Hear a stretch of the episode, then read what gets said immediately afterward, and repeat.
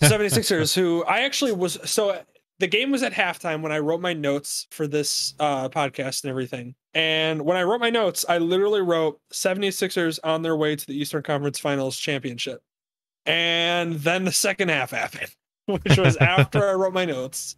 And I watched the 76ers just I just fail, just fail and just do everything they possibly can to allow the Hawks every chance they could to get back into the game. Hmm. And they did just that. And shocker, when you give a team, you know, opportunities over and over again on offense and you miss opportunities on your side and one of your best players can't hit a free throw to save his freaking life in Ben Simmons, then yeah, that's what's going to happen. Like you that's why again, I said this again, I said the 76ers, I thought they were going to win this series in 6 games, which apparently now is not happening at all because they decided to choke that opportunity away.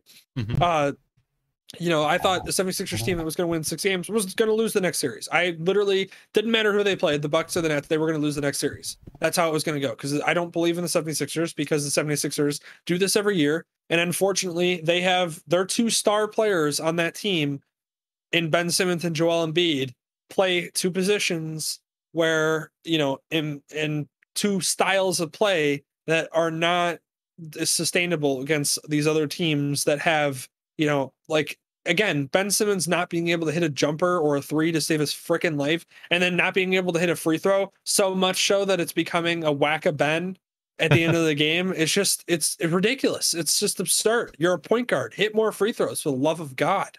Like it's it's so stupid. It's so work on your shot in the off season. Like you can't be this bad and still be working on your shot every single day. There's no way. If that's happening and you're working on your shot every day and you're still this bad, then I don't know what to tell you, man. Just do what you got to do to put the ball in the bucket.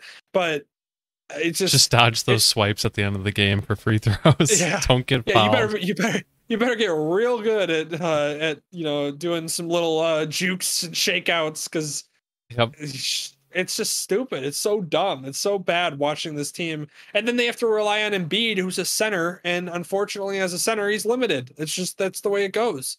It's, you know, dominant centers used to be a thing in the NBA, but then the NBA transitioned to a more smaller ball with more athleticism and more, you know, shooting and everything. And when you have a center who's as good as Embiid, you can definitely get as far as the Eastern Conference semifinals. But then guess what?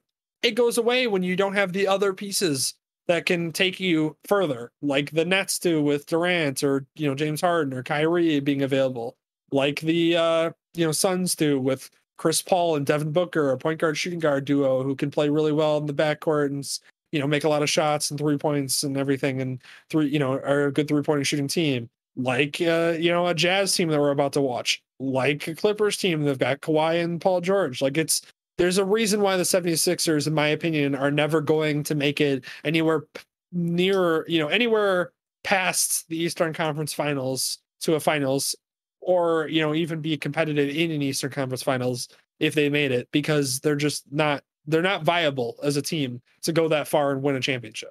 Yeah, I mean, you know, how old is Embiid? Uh, like, I have no idea. Uh, 26? do they have a championship window? Oh Five? Oh my god, that's it. Wow. Okay. Yeah, dude. Ben Simmons is like 23 years old, 24 wow. years old. Yeah, okay. Ben Simmons and Embiid have been in the league for like five or six years, and they're both like 24, 25 years old.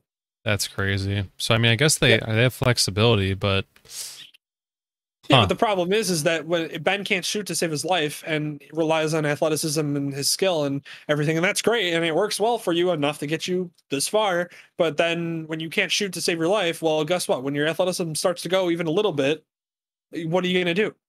Yeah. You know, Jason Kidd's athleticism went, he started shooting threes. You know, LeBron starting to become a better shooter. Like it's just you have to adapt and you know, it's eventually it's going to lead to where Ben's going to just end up as basically John Wall essentially.